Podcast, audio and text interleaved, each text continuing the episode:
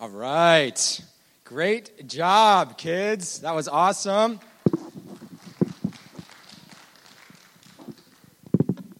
Okay. They worked very hard on that for like four weeks. So they did really well. Okay, so now today, I know you guys actually just came back from, the Distads came back from Disney this morning at like 3 a.m. So praise the Lord, they're here. Um, but I bring that up because today we're going to be talking about Disney a little bit. All right, any Disney fans in the house? Woo! All right, well, okay, just a couple. All right, that's still all right. So, what's your favorite Disney character? Shout out your favorite Disney character. Peter Pan? Rapunzel? Mulan? That's a good one. Huh? Oh, Kuzco, Kuzco. Yeah. Obi Wan Kenobi. Luke Skywalker. Yeah, same mine. I guess those count. Lady and the Tramp. I've never seen that one, but I'm sure it's great. Simba. All right, yes. So, but if we're talking about Disney princesses, mine's probably the same as Evan. I like Rapunzel the best. I like the story. I think it's super fun. Cinderella, classic. Yeah. So, what's special about Rapunzel, though? We're, we're going to talk about Rapunzel a little bit. What? Magical long hair. Okay, why, why does she have such long hair? Because if she cut it, it wouldn't be magic anymore, right? Yeah, what else? What else is special about Rapunzel? Bennett. Trauma. yes. okay. Yes. So why why trauma? Because she lived in a tower for 18 years of her life? Yeah. yeah. So she had to wait a super long time to uh, her whole childhood she just lived in a tower and she waited and she waited and she waited and what did she wait and really wanted to go do Go see the lanterns. Yes, the lights that come on her birthday every year. So for those of you that haven't seen Tangled, there's the synopsis. Today, we're going to be talking about Rapunzel a little bit. The, the, the sermon title today is called Tangled. All right? And, and the reason we're talking about Rapunzel is because she waited and waited and waited and waited. And we're talking about Tangled today because our sermon is on waiting today. And that's going to be the focus. Now, we've all gone through periods of waiting. Maybe not like Rapunzel. Well, we've waited in traffic, we've waited at the grocery store much more recently than in the past. We've, we've uh, waited at Secretary of State. Kids, you've waited for birthdays, Christmas, Halloween, the weekend, summer vacation, right? We've waited for movies to come out or to go on vacations or for this pandemic to be over. Am I right? Yes. We've waited to hear God's voice, we've waited to see His direction, and we've waited to see His wonders work in our lives. Waiting's tough, and we all do it. We all do it consistently. We're always waiting for something. And none of us like it, but it happens to everybody. Everybody goes through periods of waiting. So for me, I went through a period of waiting about a year and a half ago. I was getting ready to graduate from college with my degree in mechanical engineering. And so I started applying for jobs and I started like, you know, getting my resume out there and like asking people. And I started that in August before I graduated. And I heard nothing. And then graduation come, came around and I still had nothing. Thankfully, I was interning at a company and they let me stay on as an intern. And nothing came after graduation. I, I was a, a full time intern for four months after graduation until finally they had an opening for me and I was able to um, get a job at that company, which I'm still at today. And I'm blessed by it because I have a great group of people that I work with. I like the job. I get to talk about my faith a lot. Um, it's just a really good environment. So I'm blessed and I'm thankful that I went through that period of waiting. But yeah, it was pretty horrible. It was really annoying. Felt like nobody wanted me. It kind of felt like um, I was just kind of like, well, we'll take him if he's still here, you know, at my current job. Um, but that's what we're talking about today is waiting. And sometimes our lives get tangled up, and sometimes we need to wait. And times of waiting bring different things to our lives. But there's one thing that we can wait for together, which we're going to talk about, and that's, that's the thing that's going to bring an end to our waiting. So turn to Psalm chapter 40, and we're going to read the whole thing. It's 17 verses. While we read this psalm, understand that it's poetry and it has a deeper meaning and it has a deep symbolic language and it's illustrative. So let's keep that in mind as we read it. I'm reading out of the ESV. It says, I waited patiently for the Lord. He inclined to me and heard my cry. He drew me up from the pit of destruction out of the miry bog and set my feet upon a rock, making my steps secure. He put a new song in my mouth, a song of praise to our God. Many will see and fear and put their trust in the Lord. Blessed is the man who makes the Lord his trust, who does not turn to the proud, to those who go astray after a lie. You have multiplied, O Lord my God, your wondrous deeds, your thoughts toward us. None can compare with you. I will proclaim and tell them, and tell of them, yet they are more than can be told. And sacrifice and offering you have not delighted, but you have given me an open ear. Burnt offering and sin offering you have not required. Then I said, Behold, I have come. In the scroll of the book it is written of me. I delight to do your will, O my God. Your law is within my heart. I have told the glad news of deliverance in the great congregation. Behold, I have not restrained my lips, as you know, O Lord. I have not hidden your deliverance within my heart. I have spoken of your faithfulness and your salvation. I have not concealed your steadfast love and your faithfulness from the great congregation. As for you, O Lord, you will restrain you will not restrain your mercy from me. Your steadfast love and your faithfulness will ever preserve me, for evils have encompassed me beyond numbers. My iniquities have overtaken me. I cannot see. They are more than the hairs of my head. My heart fails me. Be pleased, O Lord, to deliver me. O Lord, make haste to help me. Let those be put to shame and disappointed altogether who seek to snatch away my life. Let those be let those be turned back and brought to dishonor who delight in my hurt. Almost done. Let those be appalled because of their shame who say to me, Aha, aha. But may all who seek you rejoice and be glad in you. May those who love your salvation say continually, Great is the Lord. As for me, I am poor and needy, but the Lord takes thought for me. You are my help and my deliverer. Do not delay, oh my God. Let's pray real quick. Dear, dear God, thank you for our time, Lord. Thank you that we have our kids up here. We pray, Lord, that we'll all learn a little something today about waiting and how that can transform our lives in the short term and the long term, Lord God. Thank you. Be with us. In Jesus' name, amen. So, context of Psalm chapter 40. It's written by King David, as with many of the Psalms. Um, and it's inevitably during a time of waiting. As we see in the verse the first verse it starts off with i waited patiently for the lord. And psalm chapter 40 is nearing the end of the first book of psalms. You'll see it if you read it it's broken up into like five main books. Book one is from chapter 1 to 41 and these first 41 psalms focus a lot on worshiping god as he walks beside us and there have been many psalms previous to psalm chapter 40 uh, that discuss waiting for the Lord Psalm 25, uh, Psalm 27, 33, 37. And the one before this, in Psalm 39, verse 7, it continues the theme of waiting and asks, Who do I wait for? Well, this one is the one that answers that question. This psalm answers that question. Says that we wait for the Lord. And Psalm 40 gives us an example of what happens when we wait on the Lord from David's perspective. So let's go through this psalm together on a journey through David's experience with waiting for the Lord. And again, I, wanna, I want us to keep in mind the, the poetry and um, understand this psalm through that lens. Um, the first thing I think that we see in this psalm is that waiting is wearing. Waiting is wearing.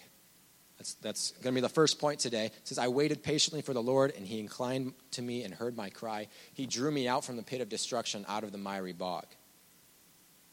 So that's like a really distinct image that gets put into my head. Kind of like quicksand or like a swampy muck. If you've ever stepped in one of those lakes, it's just like disgusting, and you want to get out of it.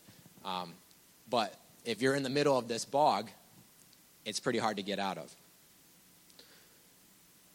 But he, it says that um, David was waiting patiently. So he seems to have been waiting for some time, especially considering the context of the past Psalms that also include that theme of waiting. So, in this waiting period, he falls into this miry bog. He fell into the pit of destruction, whatever that means. Well, maybe some of us may actually know what that means right now if we're going through a similar situation. We may know what it means to be in a pit of destruction. But David wasn't silent in his waiting. While he was waiting patiently, verse 1 tells us that he cried out to the Lord. And the Lord heard his cry. Waiting patiently is difficult, it can wear us down for sure. It can make us feel helpless or useless. Maybe that's even how David, the chosen king of Israel, felt. Even at times when, when he asked the Lord, he cried out to him and he waited. Even the king, the most powerful man in Israel, may have felt this way. And it seems to be the case in Psalm 40. But um, I felt weary waiting for a job, as I said. It took a toll on me. I didn't like it.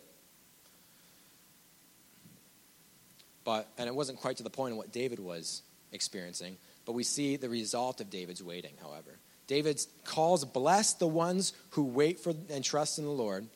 And God works his wondrous deeds towards those who wait for him. He was given a new song to sing, and I saw one man put online, uh, cool quote um, David was taken from the mire to the choir. Pretty good, huh? Yeah. Not mine, I'd like to take credit for it, but from the mire to the choir. And he sings this new song. While, while it was wearing, wearing David down, David ends up finding his deliverance. His cries were heard, and his waiting was over for a time. He was shouting it from the assemblies of the worshipers. A sense of relief and a period of waiting had been over. Waiting was done. Isaiah said that youth and young men grow weary and exhausted, but those that hope in the Lord will renew their strength. I would consider David in that category a youth, a young man who had to go through this waiting period, but he put his trust in the Lord. And David knew, what David knew, though, is that this is not the end of his battle.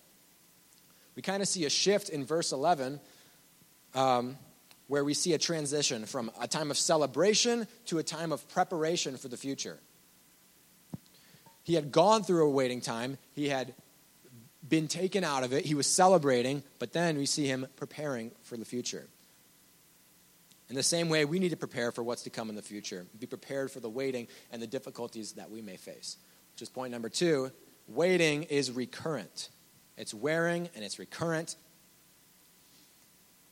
And David see, seeks the continuing mercy of God when it's recurrent. Verse 11 says, As for you, O Lord, you will not restrain your mercy from, from me. Some translations also say, um, it makes it seem more of like a petition where it says, um, Lord, don't restrain your mercy from me. But ESV, and it seems like the more literal translations seem to say, um, just calling out his mercy. But some of them say, Lord, don't restrain your mercy. So it, we kind of see like a transition to like preparing for the future and seeking God's help and God's deliverance. And we see the shift going back to the evil surrounding him. He calls out his sins, he calls out his failures, he calls out how they're surrounding him and how they're getting to the point that he can't even see anymore. He says, I cannot see because of all the iniquities have, have overtaken me, and um, my evil, evils have encompassed me beyond number. He asked for a rescue, and he asked for it quickly. The thing about waiting, unfortunately, is that you're you're kind of never done waiting. When you're done waiting for one thing, it seems like you're just waiting for something else to happen after that. You kind of just move on to the next thing. For me, I was waiting for a job, and believe me, the kids in TC Kids, they knew about it. We'd ask for prayer requests every Sunday, and they'd say, Yeah, we know you need a job. Remember that? And we'd pray for that. And then the Lord blessed me, and it was great. But then I started waiting for you know, to move out of my mom's basement once and for all, which didn't end up being the case because I had to move back in there again for a week. But um, I waited for to, to get a house, and I got one. And that's great. Uh, I waited for my daughter to be born, and you guys all saw her today. That's great. I love it. Waited for Christmas because Christmas is just an awesome time. Then I waited for springtime because it was too cold. Then I waited for my one year work review because I was really excited for that. And we have like some budget changes thrown in there. And we got new housework and future plans that my father in law has been helping me with. And, and Steve too, yeah. And seeing my kids develop. So it's just like more things of waiting keep piling on as like one thing gets checked off, we got another thing that we need to wait for. That's kind of how it seems. In David's case, he waited for King Saul to stop hunting him down. He waited to become the king of Israel after being anointed years before. And he waited for the Lord to deliver him from his enemies. So we need to be prepared for all stages of waiting in our lives, like David was. He was delivered from a time, but he sought the Lord for future times of waiting and difficulty. He knows that he's going to enter this miry bog again, and this muck and this mire that he's going to not be able to get out, get out of. And he seems to be returning to it in the middle of this psalm. He's kind of like been re- removed, but he's like maybe kind of creeping back in there and asking the Lord, hey, don't let me go in as, as deep next time. Kind of how it, how it seems like to me. Uh, and David ends his psalm with humility in verse 17. Verse 17 reads, as, as for me, I am poor and needy, but the Lord takes thought for me. You are my help and my deliverer. Do not delay, oh my God. So he knows that he's afflicted. He doesn't have the ability or the righteousness to overcome his afflictions. He's in the middle of this miry bog and he can't get out because it's kind of like, I, I picture it kind of like quicksand where if he tries to move, it just kind of gets sunk down there deeper. Um, but he's, he knows that he's in need and he petitions to the Lord, the source of his help. So when waiting recurs, he will have his past experience in it, experiences and he'll have the Lord to bring him through. And the Lord's going to continue to incline his ears, incline to us. That's another thing that I like about this psalm is, is we see kind of like he crying, crying out to the Lord and the Lord inclining, taking interest in David's cry. And the Lord's going to continue to do that and deliver him. And each time we're re- delivered, we can rejoice a little bit more. I brought something with me today. Um, Abby's been playing with this quite a bit. She loves it. Um, what do we got here? Anyone know what this is called? Marionette. Yeah, this is a marionette puppet. Um, and I want to use it today as kind of like a little side lesson, you know, to go along with our lesson. So, this marionette kind of like represents us a, a, little bit. We're like, but we also like have the ability to like move ourselves too. Um, so sometimes we like to, um, you know, take things on our own. We like to live lives on our own, or we like to determine what God likes to do in our lives instead of allowing Him to do what He wants and lead us. So we take action ourselves rather than waiting for the Lord to guide us. And we try to move ourselves. But the thing is, we aren't as good at leading our lives as God is. Sometimes we don't see the big picture. Sometimes we get a little tangled up. Sometimes we end up a little bit more like this guy, where we got nowhere to go and there's no help. How are we going to get out of this mess? and we maybe we try to like fix it ourselves and we find ourselves getting a little bit more tangled up to a point that like man we're in a sticky situation now how are we going to get out of this or we try to go in a direction that that we think god's wanting us to go in but really that's not the way he wants us to go or we continue in our tangled direction or we're just neglecting god altogether it gets us more tangled in reality Maybe we just need to take a breath. Take a second. Wait. Cry out to God so He can incline and hear our cries. Then He can help untangle our lives.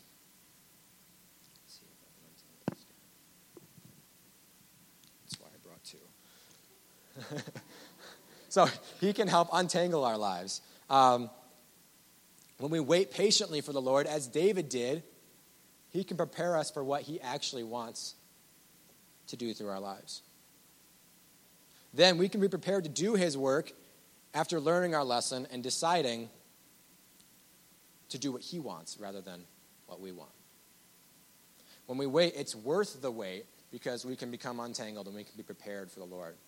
Sometimes we're tangled up in life and we just need to wait and allow the Lord to untangle us.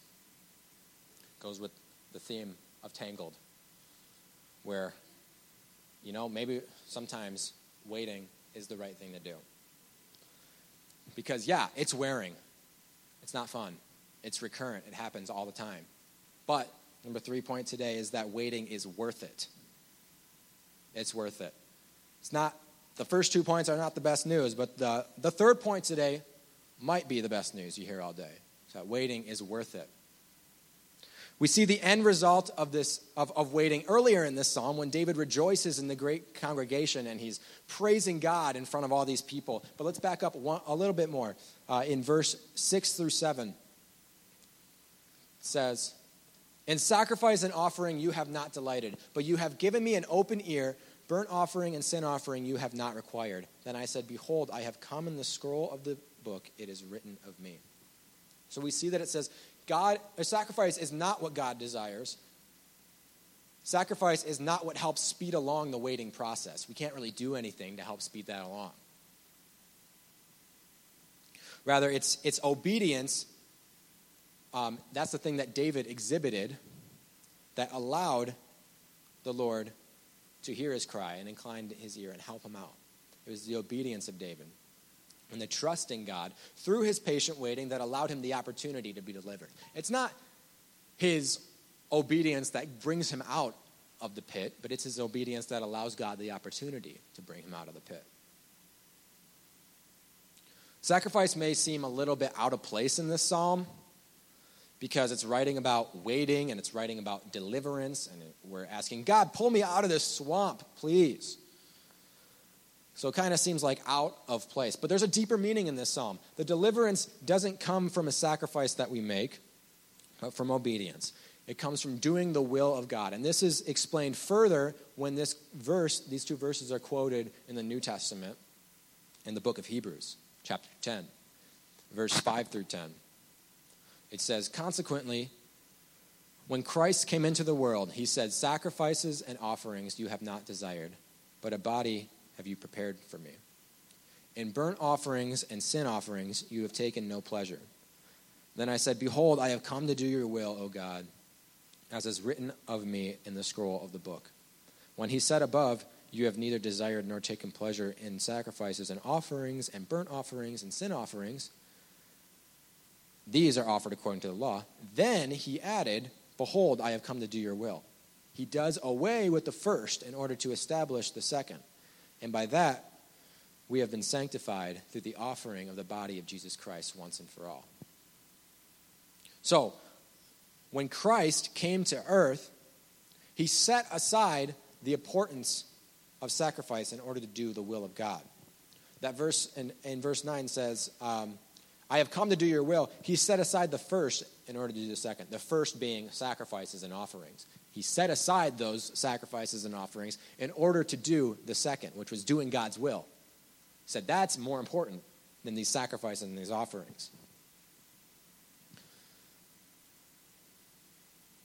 In waiting for the Lord, obedience is key. Patiently waiting, crying to the Lord, continuing to do that, persevering and obediently listening. This psalm speaks about confession of sins. It speaks about the confession of the Lord. It speaks about um, obedience to him, and it speaks about ultimately leading to the sacrifice that Christ made, which is kind of like a hidden meaning, but, meaning, but we see it in Hebrews 10 that it's kind of broken out into that meaning. We, we don't need to make sacrifices, Christ made it for us already. What we need to do instead is just be obedient as a result. Obedient in our hard times of waiting, obedient in the great times of, of being delivered from a waiting time.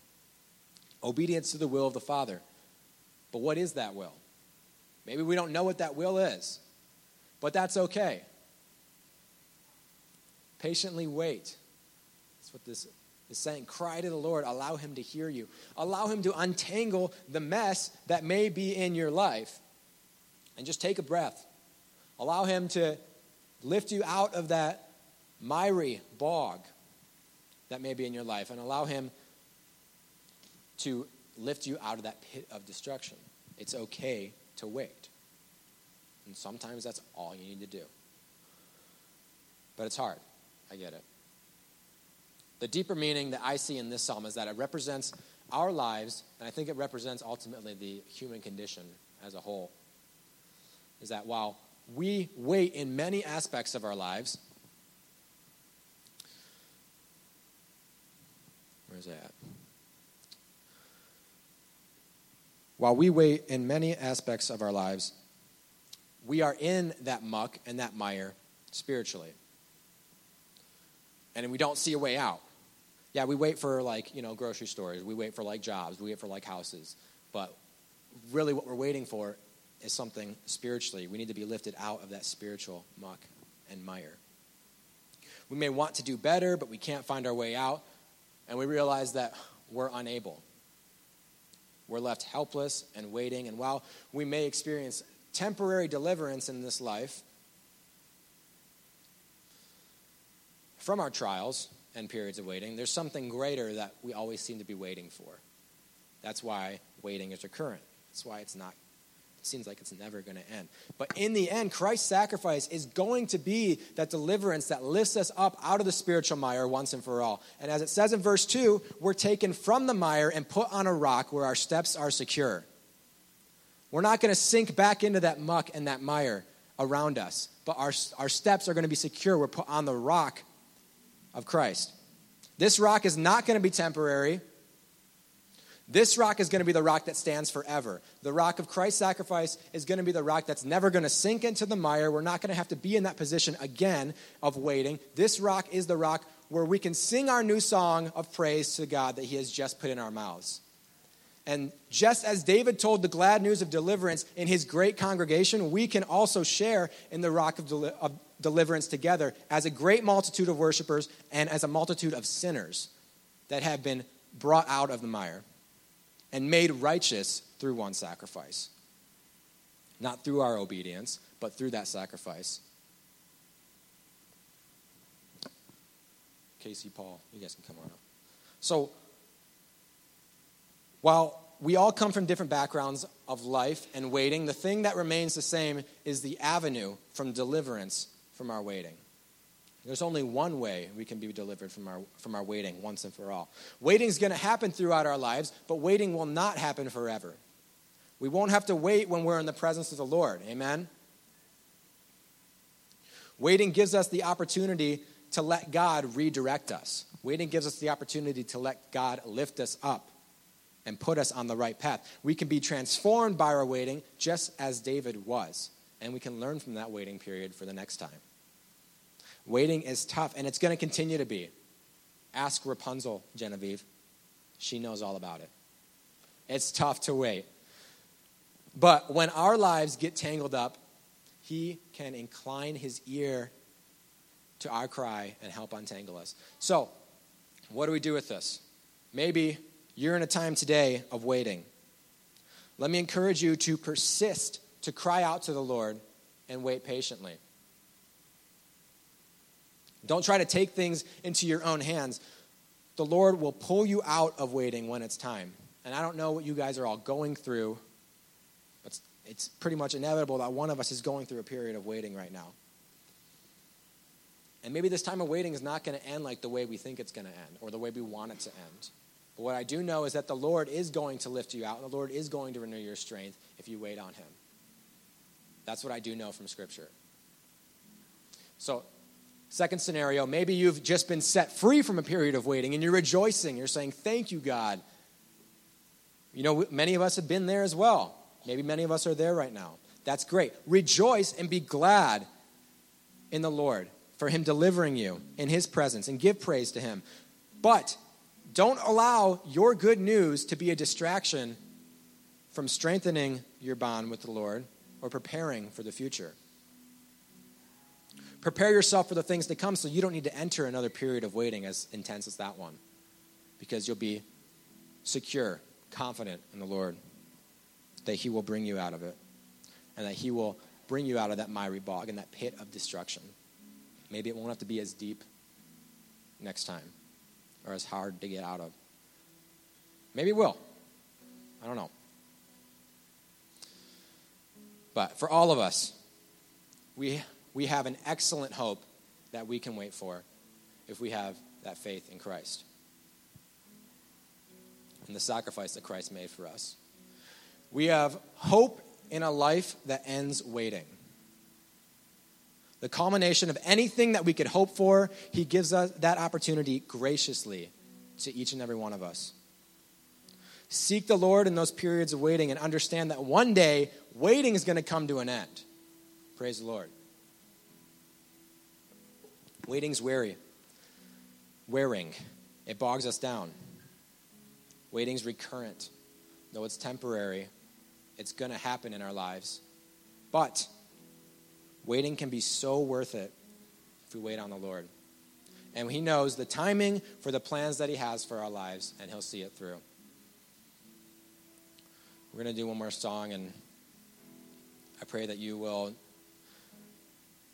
search your heart, see what part of this waiting cycle you're in.